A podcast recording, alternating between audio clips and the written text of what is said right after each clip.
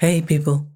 Welcome to Accidental Gods, to the podcast where we believe that another world is still possible, and that if we all work together, there is time to create the future that we would be proud to leave to the generations that come after us. We believe also that we are the accidental gods, you and me.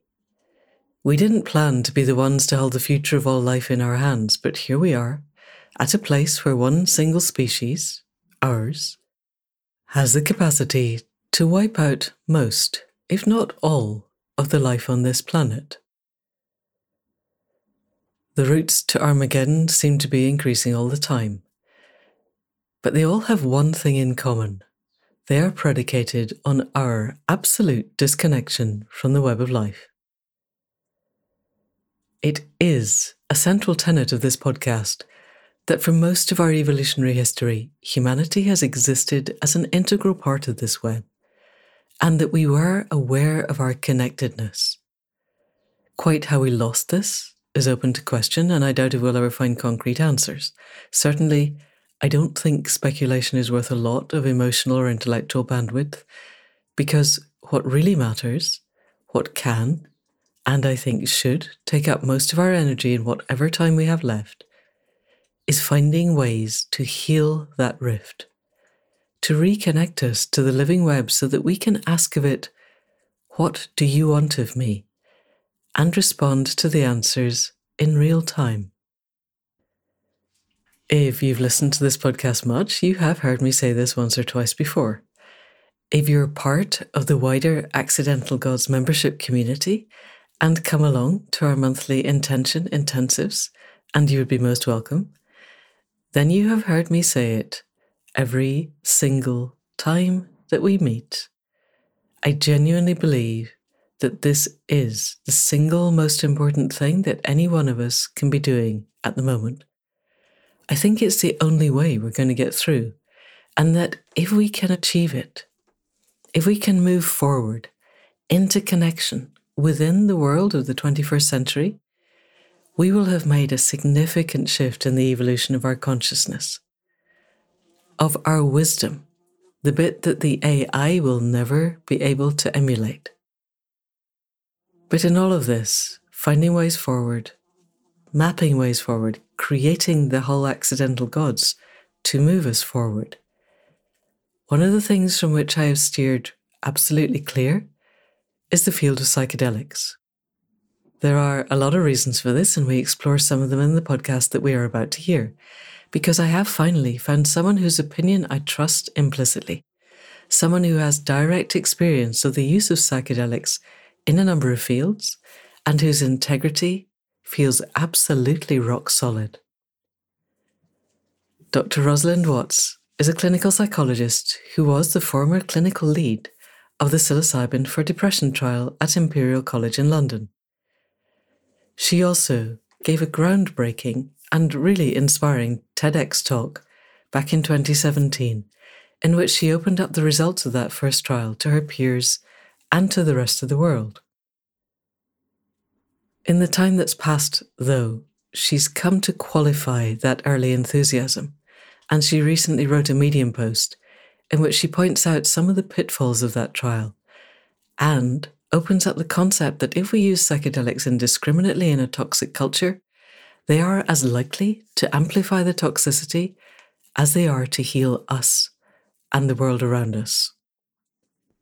Having realized this and experienced some of the harm that plant medicines can do if not held within a supportive framework, Ros has gone on to found Acer Integration, a 12 month online course with monthly modules built around connections to and with trees, designed explicitly to create the supportive culture people need to integrate their experiences. So, if you're expecting us to talk about all the multicolored wonders of psychedelics, then forget it, because this is not what the podcast is about. It's about understanding the systemic nature of mental health and the crisis that surrounds us. It's about cultural experience and the ways plant spirits can act to amplify where we're at. It's a call to action. as well as a profoundly important health warning as we approach the brink of yet another tipping point. So, people of the podcast, please do welcome Dr. Rosalind Watts of Acer Integration. Ros, welcome to Accidental Gods podcast. It is an absolute delight to see you this morning. How are you and where are you? I am sitting in the countryside, uh, about an hour north of London, and I am feeling, yeah, I'm feeling good this morning, Manda. Thank you. How are you doing?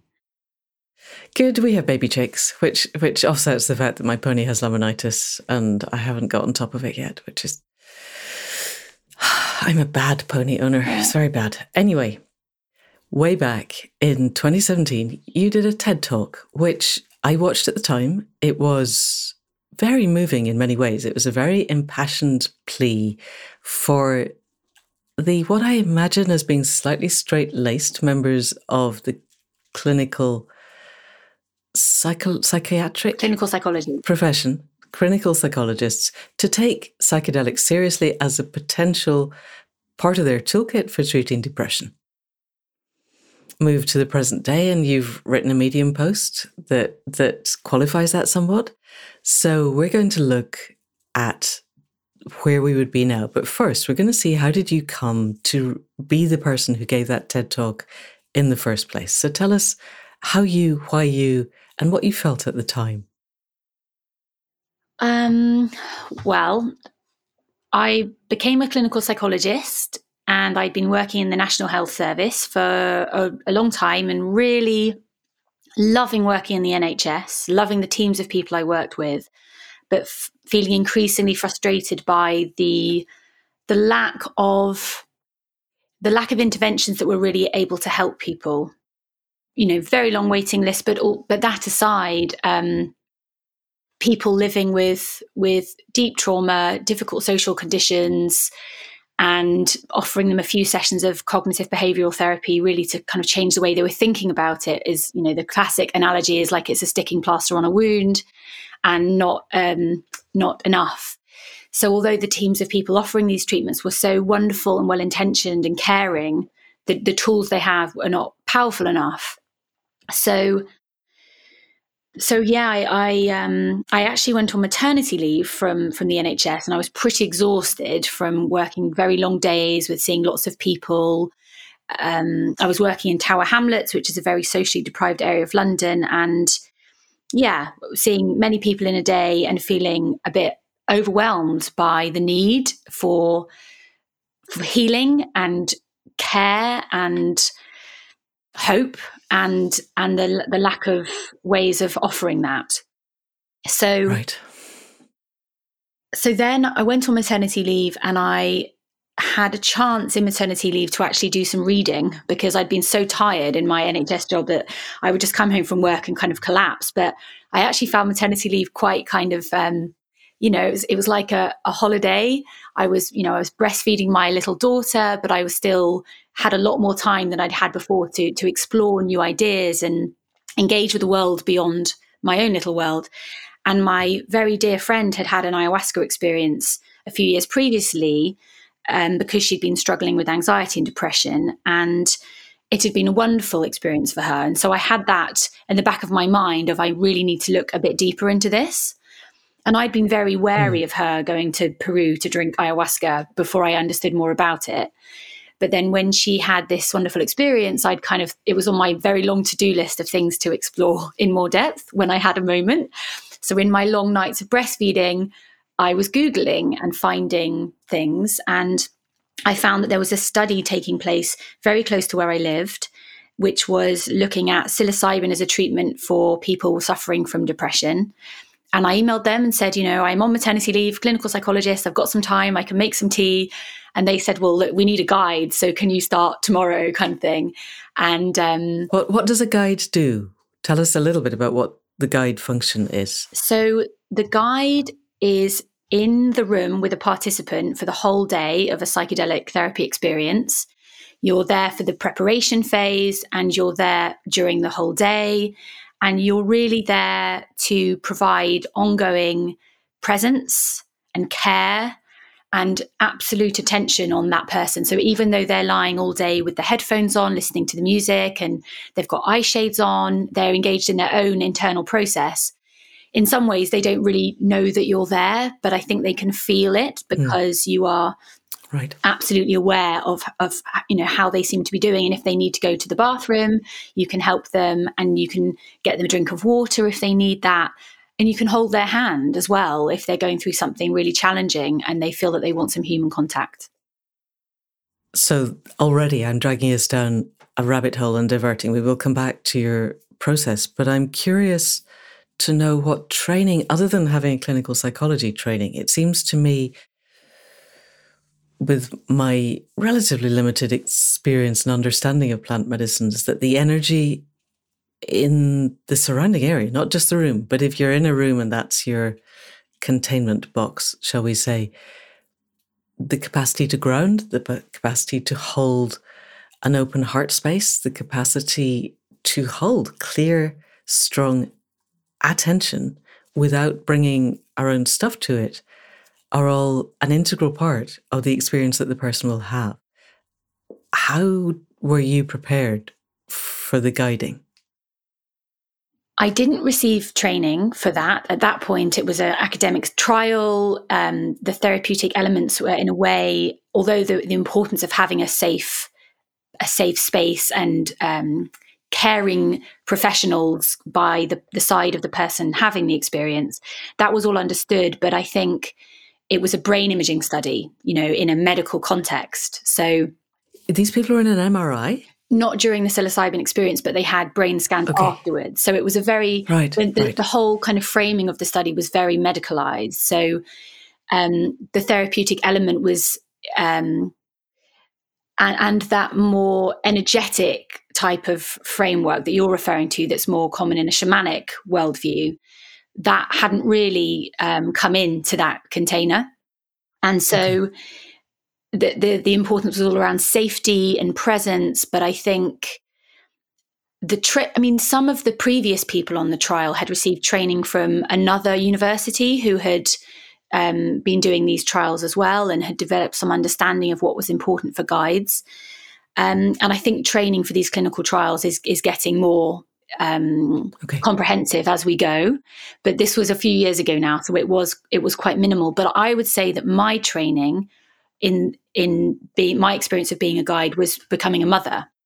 So it was right. six months after having my daughter that I was in that room, and I think that all the skills that I was learning at home, or the natural instincts I was being flooded with at home around um, ho- kind of holding and you know not physically mm. but holding um, that that process of containment where an infant will express its distress and you hold it with care and love and a kind of soothing silence and hmm. don't you know that you can't make it better you can't stop the crying but you're there to hold it and, and in a way mirror it back to the person in a kind of compassionate or, or the, the infant in a compassionate way it's i hear you i'm right. here so right and i think probably also the kind of the hormones of um, you know all the oxytocin and prolactin and all those things mm.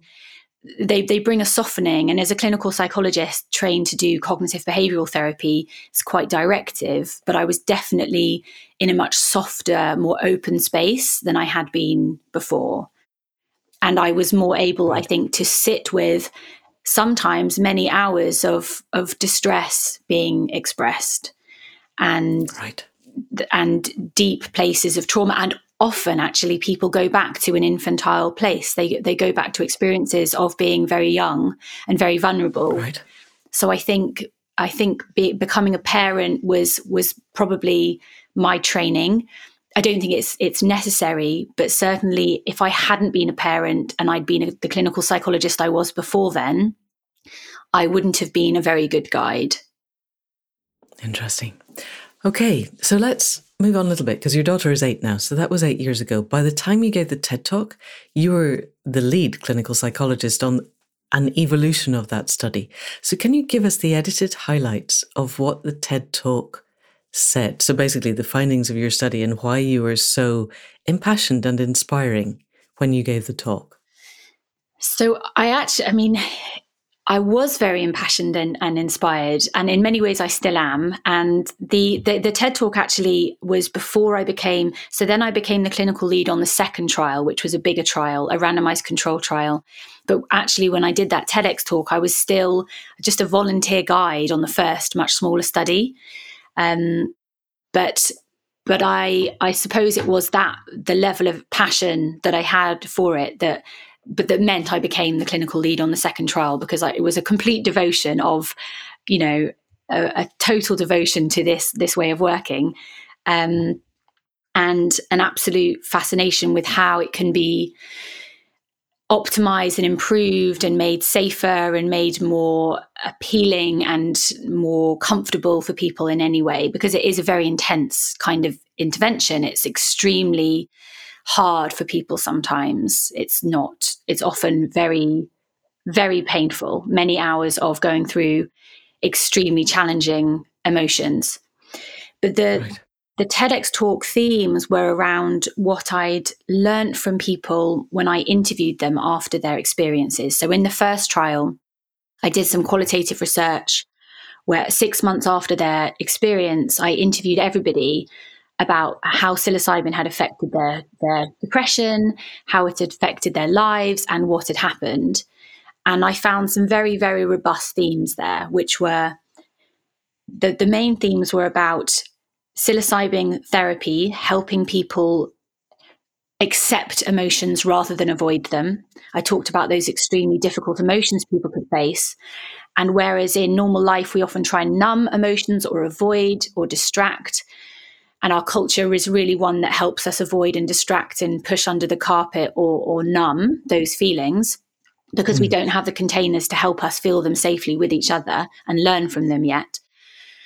And the psilocybin experience was so overwhelming in terms of how powerful the emotions were for many people that people had almost no choice but to feel them, really feel right for the maybe the first right. time in a long time, and feel it in the body. So acceptance of emotion was the first theme, the second was of going from disconnection to connection. And that I would really describe as going from living in your head and your world being the size of your, the prison of your mind and the ruminations going on, to the size of your world being everything, an interconnected web of life that is, you know, it's kind of planet, you know, universal beyond even the planet Earth, this sense of zooming out. So your world becomes bigger. Right. The third thing really was around the embodiment aspect. So, touching on it before with this acceptance of emotion rather than avoidance, but really the emotional roller coaster that people often went on was so visceral, and people were able to listen to their body often for the first time. Like, my stomach feels funny, I've got a tension in my chest. Feeling almost right. like what we might think of as chakra points, feeling those tensions in places and this is for people that haven't really been in contact with their bodily experience for so long because they've been in so much distress. So I would say right. my kind of acronym for it is ACE, accept, connect, embody. And that really describes for me like what I my summary from from hearing those experiences of those people, psilocybin experience helped them accept, connect, and embody, as opposed to the opposite, which is avoid, being disconnected and living in your head and being very much yeah li- living yeah. in a kind of cognitive world rather than embodied sensory experience. Which is the defining feature of our current culture. So what these people are doing are expressing or let me rephrase that. It feels to me as if what's happening is that they are reaching the boundaries of what the culture is doing to us and finding that it's completely not working. And then the, what the psilocybin did was to help to reset them back into something that's actually living. Yes, that's a lovely summary. But then, then we get to they're still inhabiting a culture that's broken that wants people to be disconnected, disembodied, and not accepting it. Wants people to be locked in their heads and incapable of of actually connecting to the wider web. Because if we did, or at the point when we do, inhabiting modern culture becomes impossible. Mm. So, how was their long, longer term experience? Because he went six months after afterwards. By the scale of the the few clinical trials that I've read, that's quite a long term follow up. A lot of, particularly for drugs, seem to, you know, we'll go a week and then we'll decide it was fine. I'm sure it's better these days.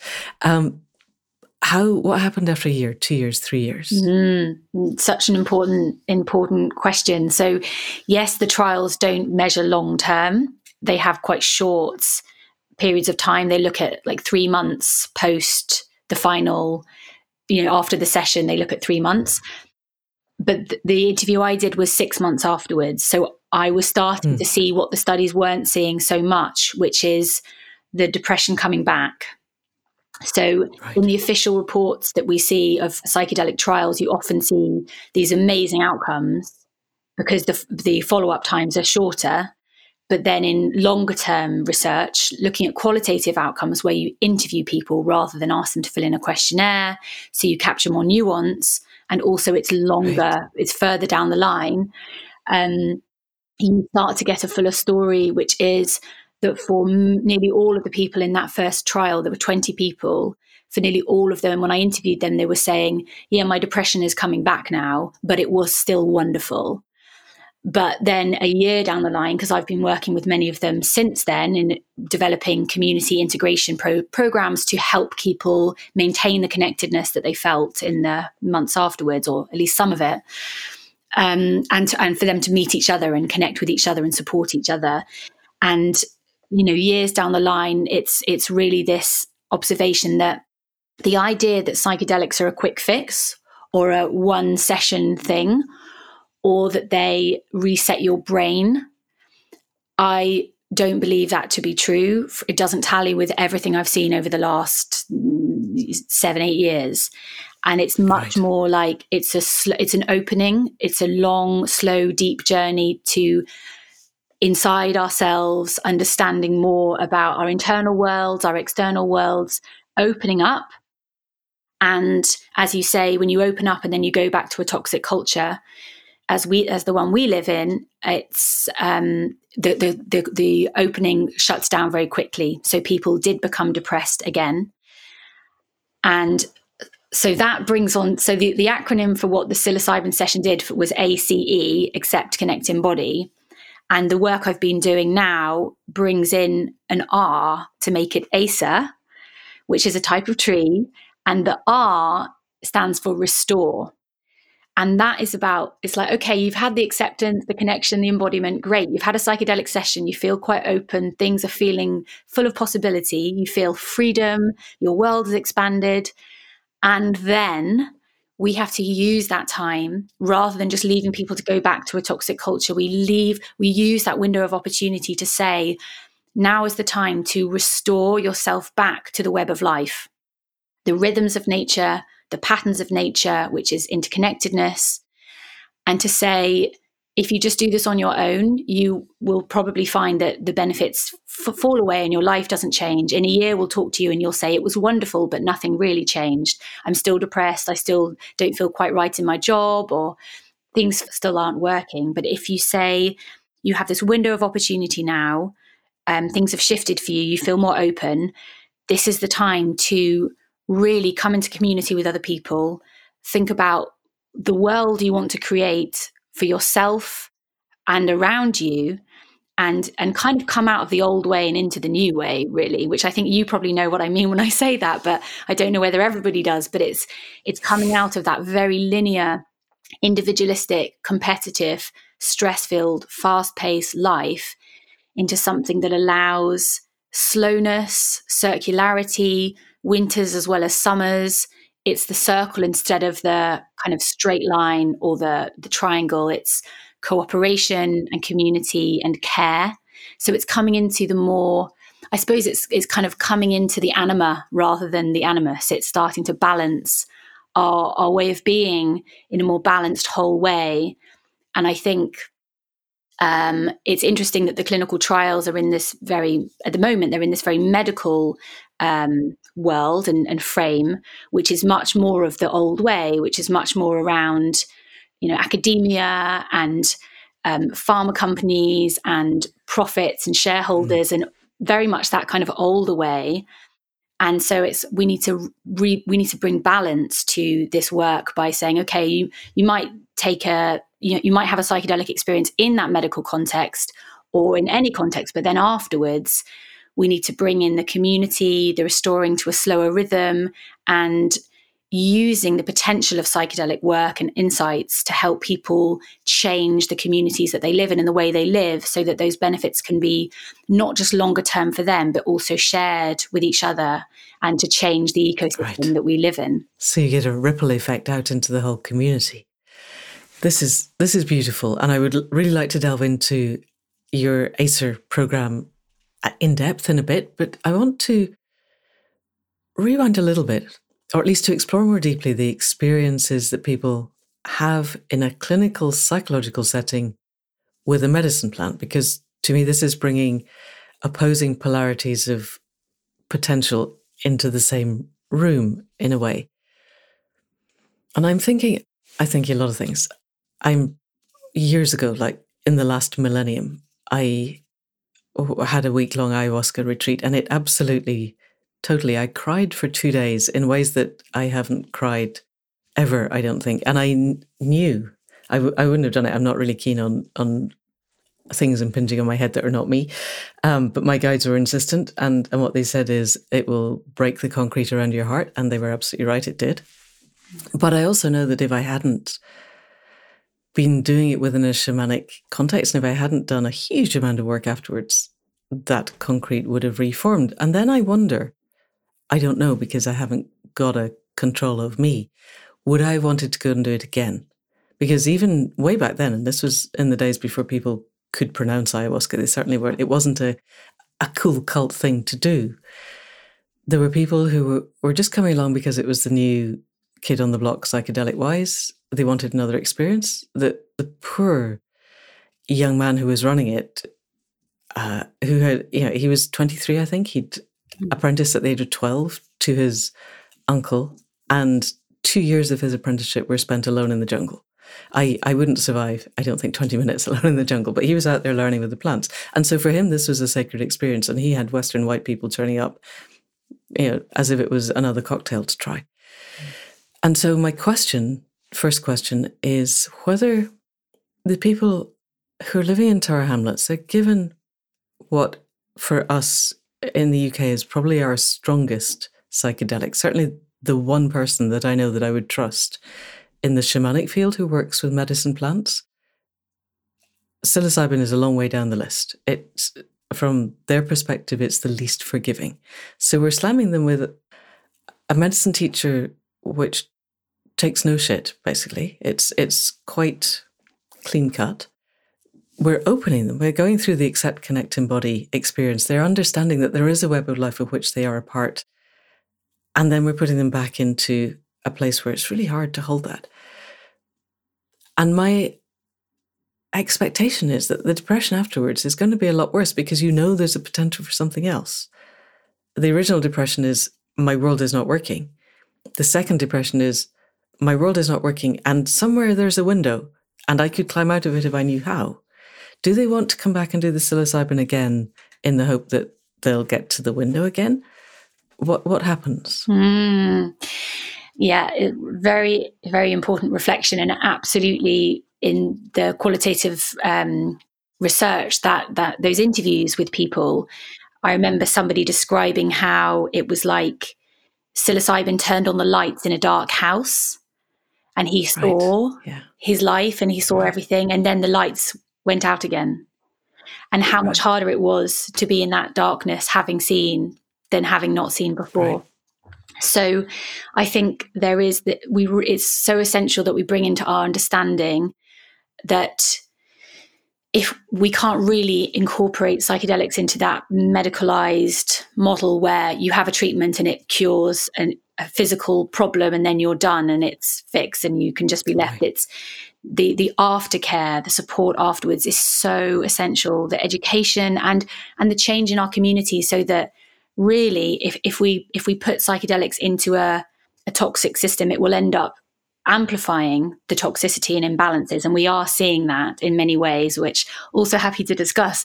Um, but we, yes, we really need to to change we need to change the structures in the system alongside bringing psychedelics in so that rather than amplifying these problems, psychedelics can actually start to be used as tools to catalyze and magnify the healing processes that we're already starting to initiate. So psychedelics give us a message and they, they give us a message around um, all that opening up and allowing the emotion, accepting the emotion, all of that embodiment of what the message is comes back to the same message, really, which is it helps people connect to themselves, with other people, and the world around them. It helps people develop this sense of of connection, understanding where their pain has come from, understanding the imbalances in the, in their own world and the world around them, and seeing those in different ways. And so it's i think i can't remember who it was that said you know when you get the message hang up the phone i feel hmm. the message with psychedelics the message is so clear that you know it is no measure of health to be well adjusted to a sick society that that just really comes into its own when we when we look at how so many individuals are pathologized in so many different ways for having some problem or diagnosis. And yes, sure, there will be biological factors and there will be a certain amount of things that would probably happen even in a really healthy, connected, caring community. I, I, I can't really answer that. I can't be sure either way. But I know that so much of our suffering and the pathology in inverted commas that gets put on individuals is because the root of that the root of that is around the way we live and how completely mm. disconnected we are so i think that really to to bring to bring psychedelics in to a culture where there is safety will will be safe but to bring them into a culture where there isn't safety, where there isn't a support network for people, there isn't a, a, healthcare system that's even really able to function that well. But even beyond that, so much of our suffering is social, it's relational, it's not it's not about, you know, yeah. the medical system. We go to our GPs with our depression, our loneliness, but actually these are issues that are around the community structures that have been dissolved and the fact that we don't have access to a smallish, caring, connected group of people to walk through life with and to help us and us to help them and be reciprocal with. And without that kind of communitas and relational that that love in our lives, you know, love from from many sources of people we trust it's no wonder we are suffering so much and we we simply can't expect psychedelics to to sort that out on their own. We need to support out the container first. Brilliant. Thank you. Yes yet another indication of why we need to move back to a tribal structure or forward to a tribal structure that works but within a technocratic society somehow. I haven't figured out what that looks like. But i would really like to unpick some of the amplifying of toxicity because it does seem as if Big Pharma has got into this, and there's a big move towards deregulating psychedelics. And I'm I looked a little bit into the history of regulation in the first place. And it feels like we're veering on the edge of conspiracy theory when I say this, so I'm not sure. But I have listened to a number of I think YouTube, I can't actually remember where they were, people saying that the reason LSD was made into a Class A drug. Uh, the reason Class A drugs were created is that at the time of the Vietnam War, large numbers of young people who might otherwise have been drafted were having this sense of accepting, connecting, embodying, and were building communities. And those communities were saying, you know, kind of peace man, hey, let's make love, not war. And and the American system needed them to be herded off to war, so they just banned everything that might suggest peace was a good idea. Fast forward to 2023, and the pharmaceutical companies seem to think that creating technological psilocybin so that you can give it to everybody and they can make money out of it and people will want to take it again and again and again is a good idea. So, two things on that. I want to come back to why they might be doing that and Camilla Moreno's theory on that, but let's talk about the amplifying of toxicity because they're obviously not afraid that peace will break out. And they have no problem with the fact that toxicity will be amplified. And we are in a much more toxic world than the 60s and the Vietnam era. How is this happening? And have you a concept of why it's happening and what we could do to make things less damaging?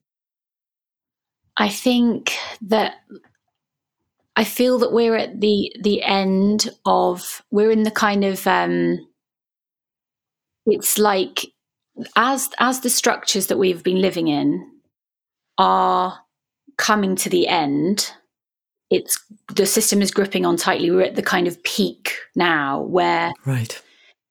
those forces of um huge growth the last attempts to i mean it's it's a kind of it's an interesting moment where we see this for example in the UK this this energy crisis with people not being able to afford to eat and also be warm in the winter so it's extreme um, these bills that are crippling so many people at the same time as those the the bosses getting huge huge bonuses and huge profits obscene we really see the yes. psychopathy inherent in the system that we live in. It's psychopathic is probably the only word to describe it. It's it it runs on it on its own rules that have nothing to do with the well-being of people or the planet or the planet.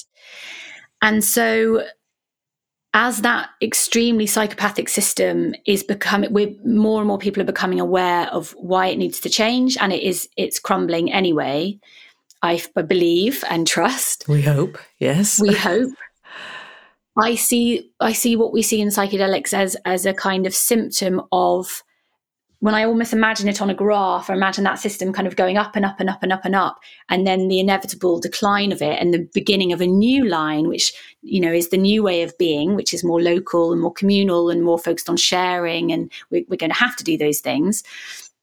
I think this peak kind of corporate dominator, industrial, profit laden completely psychopathic system psychedelics are coming in just at the time when when we're seeing that that peak and so we're seeing they're being incorporated into that system which is hmm. about mm. maximizing profits and about patenting and competition and lack of reciprocity with people that have been carrying these medicines for thousands of years mm. disenfranchisement of those it's um, the psychopathic system is actually entering into psychedelics and they're, they're amplifying that. So, which is a great shame. And I think we also see that the people who are drawn to this work, there is this kind of healing impulse to be doing this work because there's so much trauma because of the psychopathic system has caused so much hurt and damage to everybody and to some groups so much more than others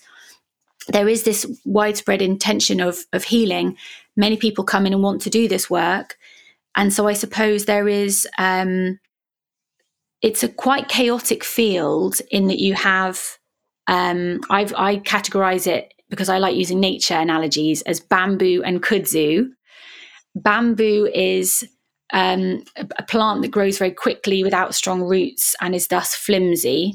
And I think you do have in some areas of the psychedelic field um, those without the long lineage in the work or understanding or apprenticeship doing the work in ways that they may not fully understand what they're doing. And so, in that way, it's problematic and it's also liable to all the kind of, yeah, just kind of um, frailties you get when you divorce one element of the work, i.e., one particular chemical compound from the, the the web, the whole. It's like in nature we have medicines, but then when you isolate one and develop it into a medicine, you're cutting it off from the whole, so it becomes, you know, then it causes more side effects. Yes. So we're seeing that, you know, this kind of so for me, the bamboo world is the kind of more academic, more medical, corporate world where shareholder profits prioritize and it means that there might not be enough care might not be enough therapy might not be enough support for the infrastructure afterwards community care for people. So there may be some clinical trial companies who profit a lot of make a lot of money out of giving people psychedelics and then they don't invest any of those profits in helping develop aftercare structures in the community. So then it then it lies on the the heads of amazing people in the community who are doing this work but aren't funded at all to hold the container, hold the safety net, where it really should be the responsibility of the the, the clinical trial companies that are making profits. So, right. so and there's a huge variety. Some of them are much more open to doing that than others. But so that to me is like the bamboo problem. It's this fast growing profit growth, not enough care for the infrastructure and the community. Right. And that makes it vulnerable. And if, and if we stick with that as a metaphor, it can drown out everything else because bamboo can just take over an area and, and nothing else grows at all. So, okay. Yes, monopolies and patenting. And that's where you mm. get onto the kudzu, which is a slightly different category. And kudzu is a plant that is like an ivy vine that just takes over everything. So it can cover a car in the space of a day. Scary. And that, for me, represents the other side of the kind of toxicity, which is um, in the maybe more underground world, you have lots of people that want to be shamans or healers without much training or experience. Messiah complexes, goddess complexes, yes. you know, big egos wanting to be the ones that bring the healing and thinking that they can do it after just a few days of training or no training. And I mean, I, I'm one to talk because, as I've said, I was sitting in that room with people without having done specialist psychedelic therapy training, but I was a clinical psychologist, which meant that I'd been vetted by many people over many years. And there is something about the bamboo world for all of its problems that at least it does work with people who have been trained and have lots of experience. So doctors and psychologists they sometimes they might break boundaries and sometimes there may be issues with them sometimes of course but overall it's quite a safe population of people to work with because they've had to go through so much training. And when you go into the more unregulated underground world with all these wannabe shamans, some of them are really quite dangerous mm-hmm. and do a lot of harm. So, bamboo and kudzu, both ends of the spectrum, both can become toxic and problematic. And I think we're seeing a lot of that. Yeah, you see it in the shamanic world without without the plant medicines in, and then you add in plant medicines. And as I said, that of all the people I know who work with plant medicines in a shamanic way in the UK, I can think of one. If I ever, my guides ever said it was time to do anything again, I have one person I could go to, and the rest are frankly dangerous. On the topic of that, way back in 2020, Alnoor Ladha was on the podcast and he was completely inspiring then and talking very much along the lines that you're talking about the need for building communities of trust and of being and belonging. And now he's written a paper with Rene Sousa in Double Blind about the question. The title of the paper is Why the Psychedelic Renaissance, and that's in inverted commas, is just colonialism by another name. And one of the highlights of the whole paper is a quote which says, Our engagement with pretty much anything, things, plants, people, relations, you name it, is through consumption and commodification of the other, guided by perceived self interest, which is exactly what you have just been saying. They go on to say, you may be wondering why this historical and sociological, somewhat moralizing crash course is part of an article on psychedelic renaissance, because they've been talking about the huge problems of contemporary society. And anyone listening, if you want it put really cleanly and succinctly, I have linked to this in the show notes. And they say that's great. We, as authors, are simply wondering why conversations about topics such as ecocide, genocide, colonialism, imperialism, indigenous rights, and rights of non human beings so rarely, if ever, are a part of the conversation about the psychedelic renaissance. And that seems to me to come back to something quite key. Because in the shamanic world, if anyone that I was working with was interested in working with a plant teacher, the very first thing we would do would be to go to the plant teacher and ask for their opinion on this. Not, you know, even before you begin to, to ingest, take, smoke, drink, whatever, you would journey to the spirit of that plant, probably over many times over a long period of time, and get to know it first, ask its opinion, and it would be an integral part of something much wider. And what I'm hearing from you is that we're getting a medicalization. We're getting synthetic psilocybin. It's not even go and pick a mushroom. It's let's take a tablet that we believe has some of the key ingredients and, and thereby losing, I would imagine, the connection to the actual teacher because we didn't understand that connection existed in the first place.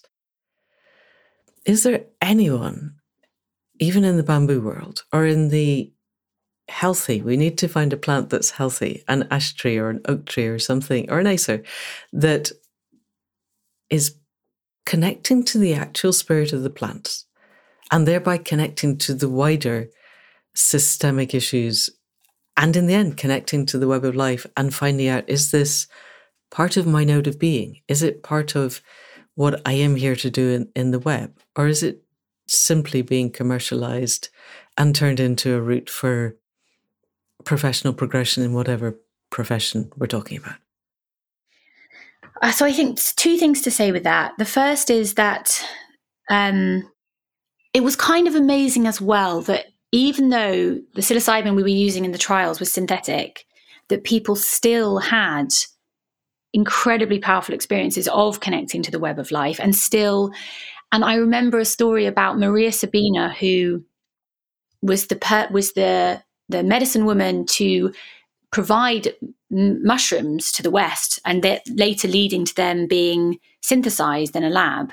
And actually if we've got time i'll tell you the story of her because it absolutely in a way captures everything that we're talking about um, but if we have time. But yeah, so she, when she sent them to the West, or when they were kind of taken from her to be given to the West by a banker from America, Grand. and then it was put in Life magazine, and she ended up being vilified by her village. It was a very sad story of what happens when. Tell us a little bit about this. We, we haven't got long, so edit the highlights. But Yes. but please, this sounds tragically horrible. I, I also want to ask: We have psilocybin in the UK. People have been taking mushrooms for Yes. millennia. Why did we need to go somewhere else? We- Well, yeah. But anyway, Yeah. tell us her story. So her story is that she was a medicine woman in Mexico in the Mazatec healing tradition. She was long one of a long line of Mazatec healers using mushrooms, and had been doing these Velada nighttime healing sessions for pretty much all of her life. She started when she was very young.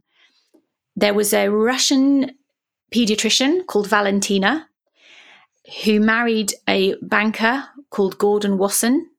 He was American, and on their honeymoon they went and started she loved mushrooms. She was a mycophile culinary mushrooms. She kind of got him into mushrooms. He then found out about maria sabina's mazatec mushroom velada healing ceremonies. And either him or him and valentina went to have a session at velada um, they witnessed maria sabina singing her songs and providing this amazing space for people to engage with this mushroom communing with the mushrooms. And they thought it was so amazing or gordon did that he then kind of went back with life magazine did a kind of five page spread him on the cover holding the mushrooms. Of course, And- straight white man. of course. And then they then they le- later got sent to Albert Hofmann, who synthesized psilocybin from these mushrooms and created synthetic psilocybin. And the two things that are interesting about this story, linked to what you were saying, the first is that yes, um, Maria, when she was later given the synthesized capsule of psilocybin, tried it and said, Yes, the spirit is in it. The little children are speaking to me. Okay. So she saw the mushrooms as little children that spoke to her. And when she tried the synthesized capsule, she said, The little children are here. So she actually endorsed what I saw, or she, the experiences I had observing people going through synthetic psilocybin therapy very much validated and it gave extra evidence to what she had said, and that people Okay. really had some profound spiritual experiences and still seemed like they were communing with the mushroom. And actually, on one clinical trial, uh, not the one I was working on, um, o- with synthetic psilocybin, one of the participants actually got the message from the synthetic psilocybin that the way the company was was working and operating as a for-profit company and giving synthetic psilocybin was problematic and and they were perpetuating harm. And there was a message from the synthetic psilocybin wow. that this company needed to be brought back into the rhythms of life Have, have they changed? Have they changed their practices? Oh, yeah, So they listened to, if it said, yes, this is great, here's how to make another 100 million, they'd have listened. But if it says you're doing this all wrong, you need to change it, they're not going to listen at all. Yeah. I'm sure I mean they're, you know, beholden to shareholder profits and so I'm sure that they wouldn't. But but the but the other thing that's interesting is that um Maria Sabina eventually lost everything because this healing modality, this ancient healing tool had been extracted from her without her express consent.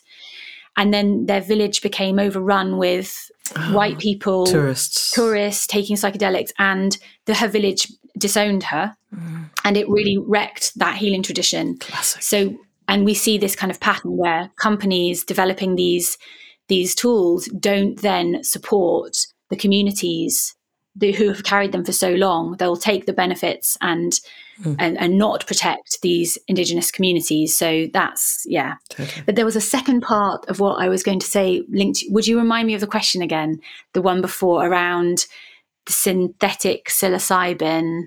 Uh, asking, would you? Well, it was more. I was wondering, was there any effort to connect to the plant spirits by the yes. people running the trial? Yes. So in terms of in terms of that sense of plant spirits, there hasn't been in mainstream clinical trials uh, an yet a sense that those perspectives would be I, from what i've seen i don't think those perspectives would be consulted or respected. Right. Although you did put me in touch with simon ruffell who sounds like he's definitely on the route to that. We're going to talk next week a pre-podcast talk. Yes so i think there are definitely people who are starting to bring those perspectives in. So I think in the past it hasn't been integrated, but hopefully now it will start. And Simon Ruffell is a good example of that with his work looking at ayahuasca in an indigenous community and understanding the messages from the the people that he is speaking with and how those can then get fed back to the, the world of science and the, the, medical model.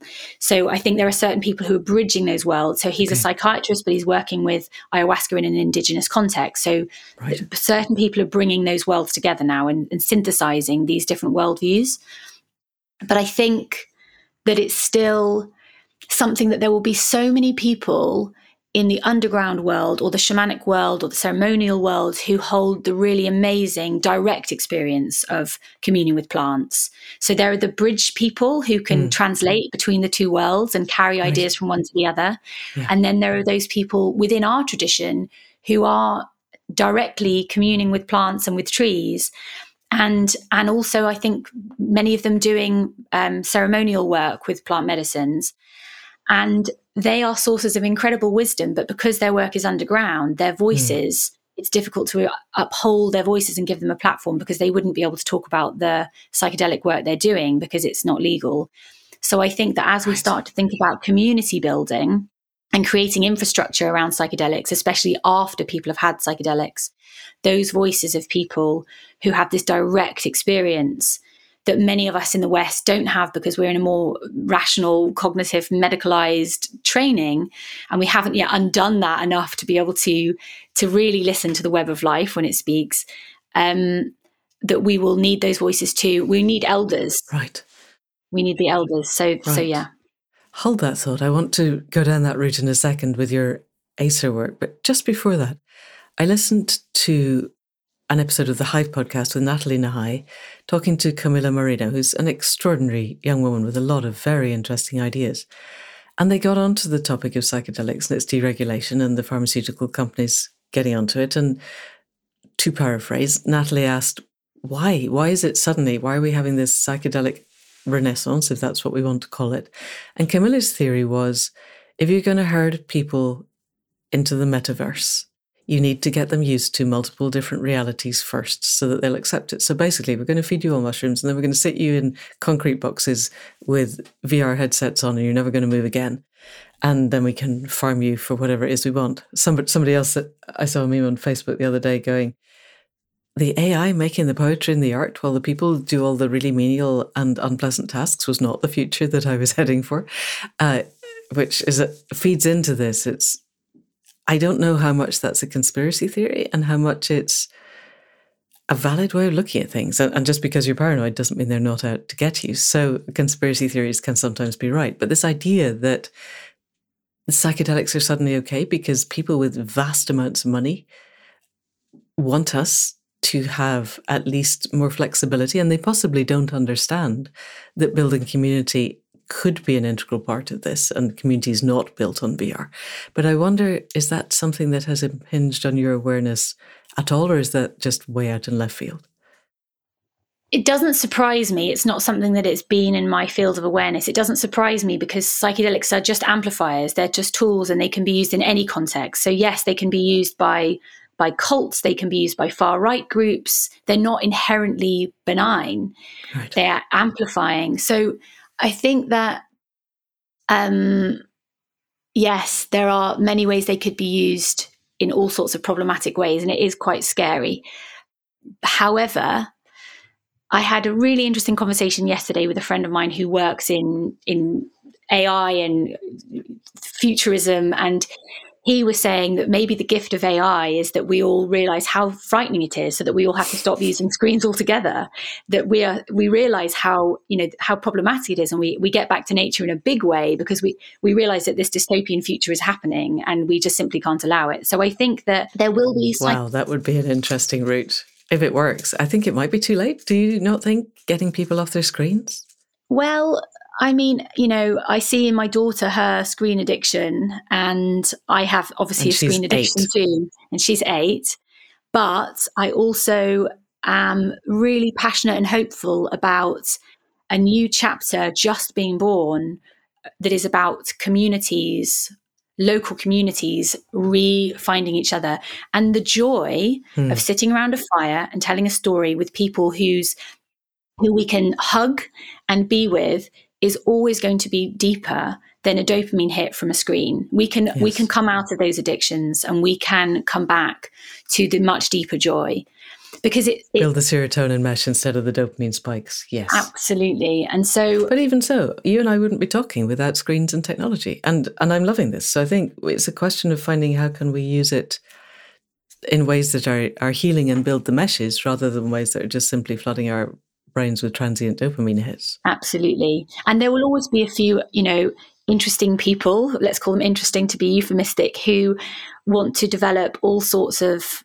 um, extremely, well, all sorts of ideas that are not in line with the well-being of the web of all of us and they they can do their thing but we still have the power of choice and so we can choose Okay. to not join the metaverse. We can instead choose to start a, um, a, a communal garden in our community and invite our neighbours to come down and plant some potatoes with us. So we can Right. we can just say no to it, Yes. and I think we can say no to well.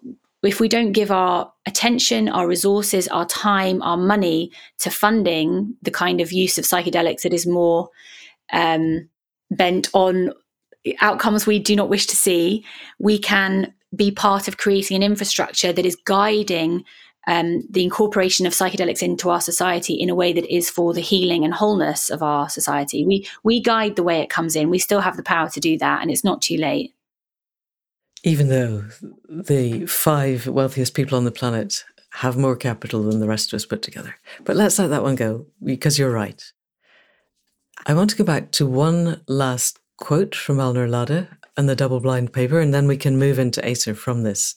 So they say a responsible and accountable engagement with sacred plants and medicines is not about self realization, self aggrandization, self creation, self expression, self validation, or anything else that may be the devotional goal of Western well being. It is more about getting over ourselves, our ideas of what constitutes the self, of where we end and someone or something else begins. So it seems to me that's a perfect lead in to what you've been doing with Acer and developing those connections and helping people to get to that understanding that where we think we end and everything else begins is a very fluid place and up to a point open to our choice. So tell us a little bit about what Acer is, how it works, what its outcomes are, and particularly how you came to create it. So ACER, yes, it's accept, connect, embody, restore, and it's also a type of tree, and the it's really focusing around when somebody's had an experience that has opened them up to the new way.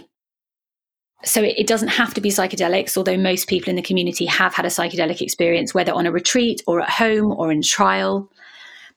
But some people have had other experiences because of deep grief or because of a spiritual awakening that have all opened them up to seeing the system that we live in in a new way, understanding the way the system perpetuates disconnection, and understanding that there is a different way of being, which is more relational and more connected and more joyful. Hmm. And they want to be part of that that new way. So it's really a community for nurturing people that to become agents of connectedness. And that's in their own worlds, in their own lives, but also in their communities and in their the ecosystems that they're part of. So it's it's very much about a, a, process, a journey that we take together. There's a framework that we go through, and we go through that referring to our own lives and our own past and our own current context and what we want to change. So it is a personal journey, and we can do work to change the way we live and change the way we relate. And then beyond that, it's this connect community where there's lots and lots of um, small group work, larger group work, getting to know each other, deeply bonding with people, and then also connecting to nature too. So it's this, it is a personal journey, but from that, we we want people to develop, um, yeah, community connection. And it's mostly online, or is there a lot of in person work and going out and, and camping in the countryside and, and talking to trees? So the first the first year, which is what people join for, is all online. And it, the nature connection happens through that online platform, which I, I, can talk about the framework in a sec, but it's all online. But the idea is that when people have finished that first year, so they go, the framework is called the 12 trees, and every month we focus on a different tree. And each tree has a different lesson around connection to self, others and the wider world, the living world.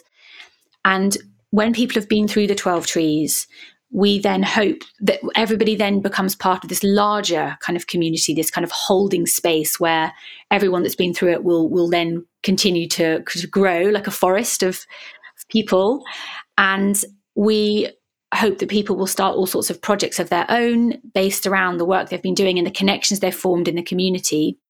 But also people can become space holders for new people that join the community because part of the the the core the core work is sharing circles. We have lots of sharing circles and they're facilitated by people who have been through the 12 trees themselves. And so when people then finish, they can then become sharing circle facilitators and we provide training and support for people and we pay people to then become space holders for other people that, that come through. And the sharing mm-hmm. circles can be very moving spaces where people can really take off the mask and really be authentic and express how they're doing, how they're feeling with other people that are really able to also sit in that place of vulnerability too.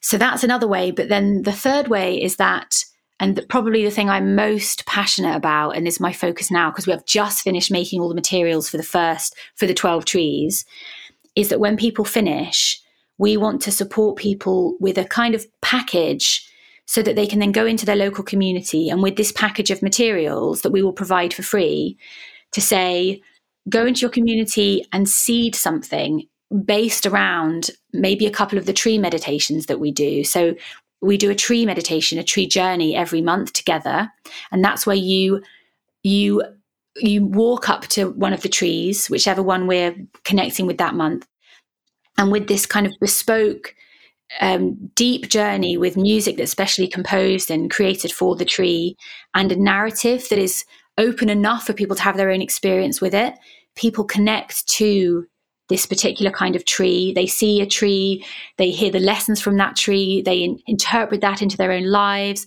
and rather than just having a cognitive experience of oh well the hawthorn tree for june is about forgiveness. What do i need to forgive in myself and others it's a deeper, more embodied, visceral experience of really feeling the upswell of emotion linked to this theme of forgiveness and how it lives in your body. So it's the accept, connect, embody version of, hmm. a topic. It's it's using the messages from psychedelics to help people engage with kind of psychological constructs in a much deeper way. So then so when people have had those experiences, we we all twelve of them from the twelve trees, we would like people to be able to offer them to their local communities. So to say, for example, um, so I hope to be starting at one in Frome, which is a community in Somerset, which has loads of potential for community offerings. And what I'm going to do is and I haven't planned the logistics yet, but I'm going to start very small and find a town hall that I can hire and say, right, you know, four times a year for winter, spring, summer, and autumn. We'll do a tree journey. I'll offer it for free. Anyone in the community, you don't have to ever have tried psychedelics, but just hmm. to be living here, come be in circle. We're going to do a tree journey together and have a sharing circle afterwards about what it brings up, just to start planting those little seeds. So and that's something anyone can do. They can hire a local hall. They can charge people like one or two pounds to come to cover the hire of the hall.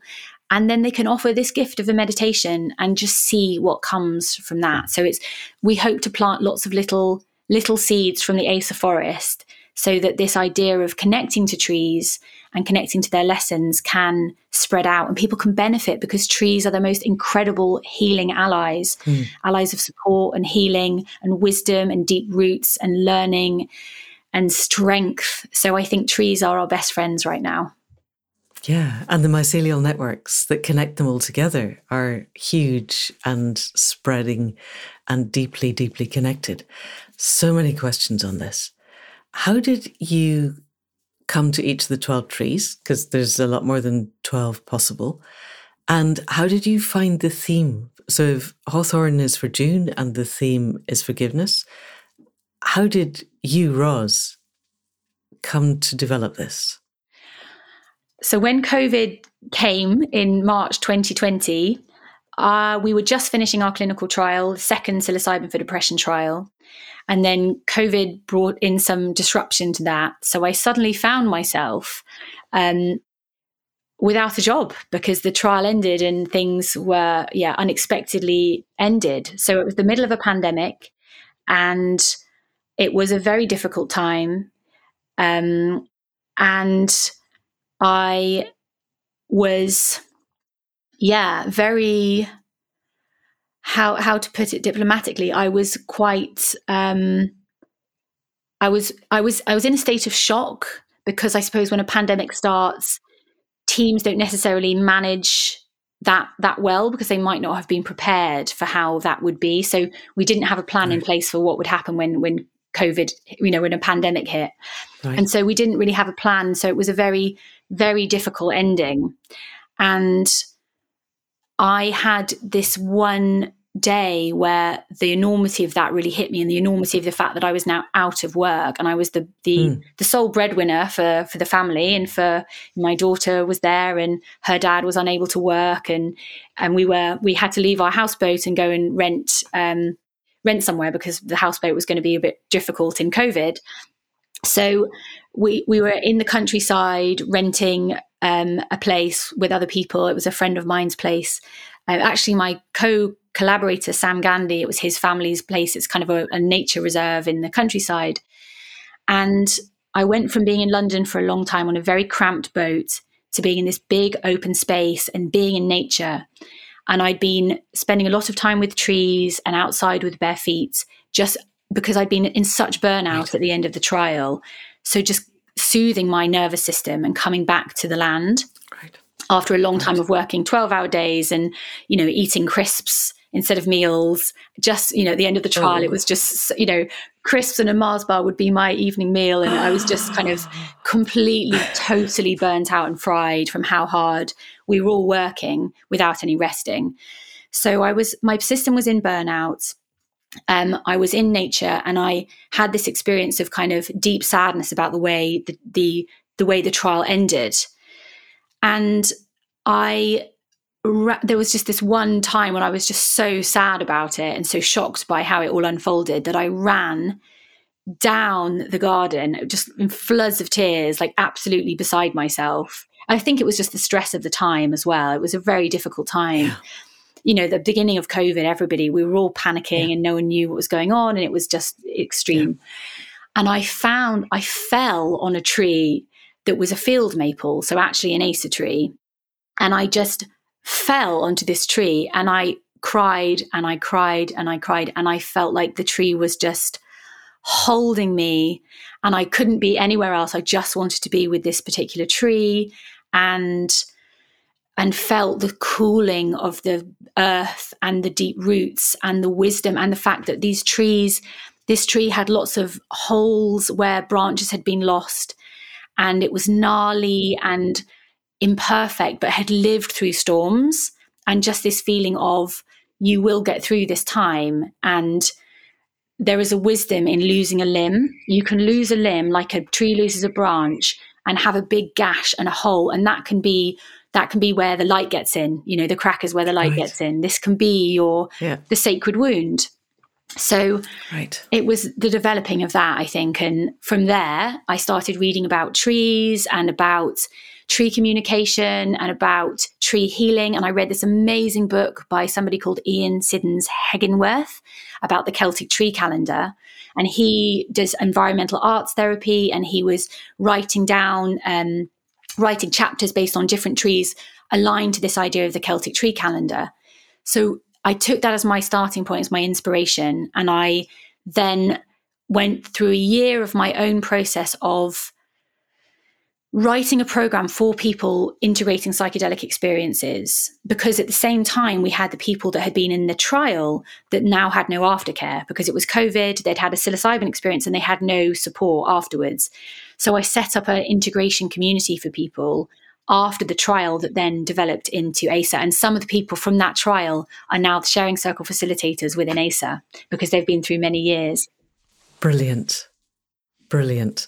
So that was one of my questions was how long has it been going on? So you've just answered that. So the next question was when is the next intake?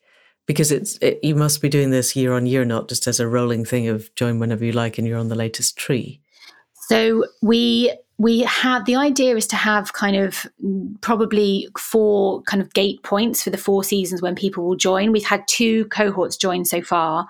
The next one is going to be starting in October, but we are actually just open so people actually can apply whenever there's a oh, okay. on the on the website they can join the, the mailing list and they can apply and it's in preparation for the next opening of the gate which will be um, in october but yeah people are starting to apply now brilliant Okay, and I've definitely put a link in the show notes. So anyone who's interested, which I hope is everybody listening, there is a link in the show notes and you can go along. This just sounds so generative and so much what we need because all of us are watching the crumbling of the old system diving off a cliff and hoping that a generative new system evolves to meet it as it falls down so that there isn't a great big trough in which millions of people are destitute and that we can build the communities that we need. And if I've understood this is online, you're building communities that I would say are of purpose and of passion, not necessarily of place, so that then people can go and build the communities of place in their local environments and and have all three. It sounds it sounds so generative and so lovely. Thank you, man. And I, I should just say one thing about it as well, if it's okay. Um, Yep. That we charge people, we, we, we require people to pay. Of course.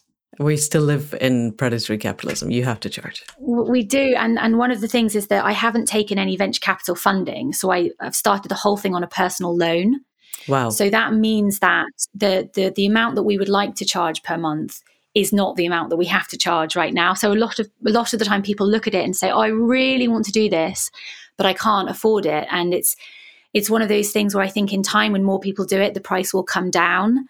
But in order right. to support the development of it, we just require that people can yeah. see the importance of it. And if they can, you right. know, we try and be flexible yeah. somewhat. But unfortunately, yeah, it's because I didn't want to take a venture capital route that it is, no, it has to be no. what it is. Yeah. Yes, because otherwise you you end up dancing to the tune of the vultures. It's just that's yeah. that's the way it is, and people still have to eat and pay the mortgage and heat their homes and all of those things, and the money is flooding up to the top. But one day we'll create the new system with the new sovereign currency and and the new ways of exchange, and then yes, then it won't be flooding to the top. But in the meantime, this feels to me like a really really valuable and important thing to do. Thank you. Given the time, we're way over the hour. Is there anything you wanted to say as a last thought to people listening? I think we've got that community and connection are important. If you're going to take psychedelics, take them within a very, very cleanly, carefully, and compassionately held space. Anything else? No, I think that covers it well. Thank you, Manda. Okay, well, in that case, thank you very, very much for all that you're doing and all that you are, and for giving us the time to come on the podcast. It's been a delight. No, oh, I've really enjoyed it. And I'm a massive fan of the podcast. So it's been a real pleasure. Thank you, Manda. Yay. Thank you. And that's it for another week. Huge thanks to Ros for her time, her dedication, her insight, her understanding that plant spirits are so, so much more than a tablet of psilocybin that we can take to kick us out of depression. Her capacity to integrate her clinical training with what feels to me like a really connected sense of belonging to the web of life feels huge. And definitely, if you're interested in this at all, I have put links to Acer in the show notes. Head off there and join in what she's doing. Have a read also of her Medium post, which I have linked as well, and the double blind paper by Alnoor Ladha and Rene Sousa.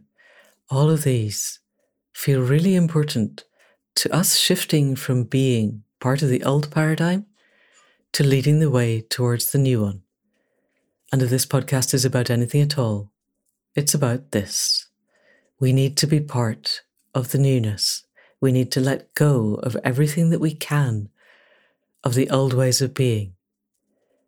And people like Ros, Alnoor, Rene Sousa are all leading the way. So there we go. That's your homework for this week. We will be back next week with another conversation.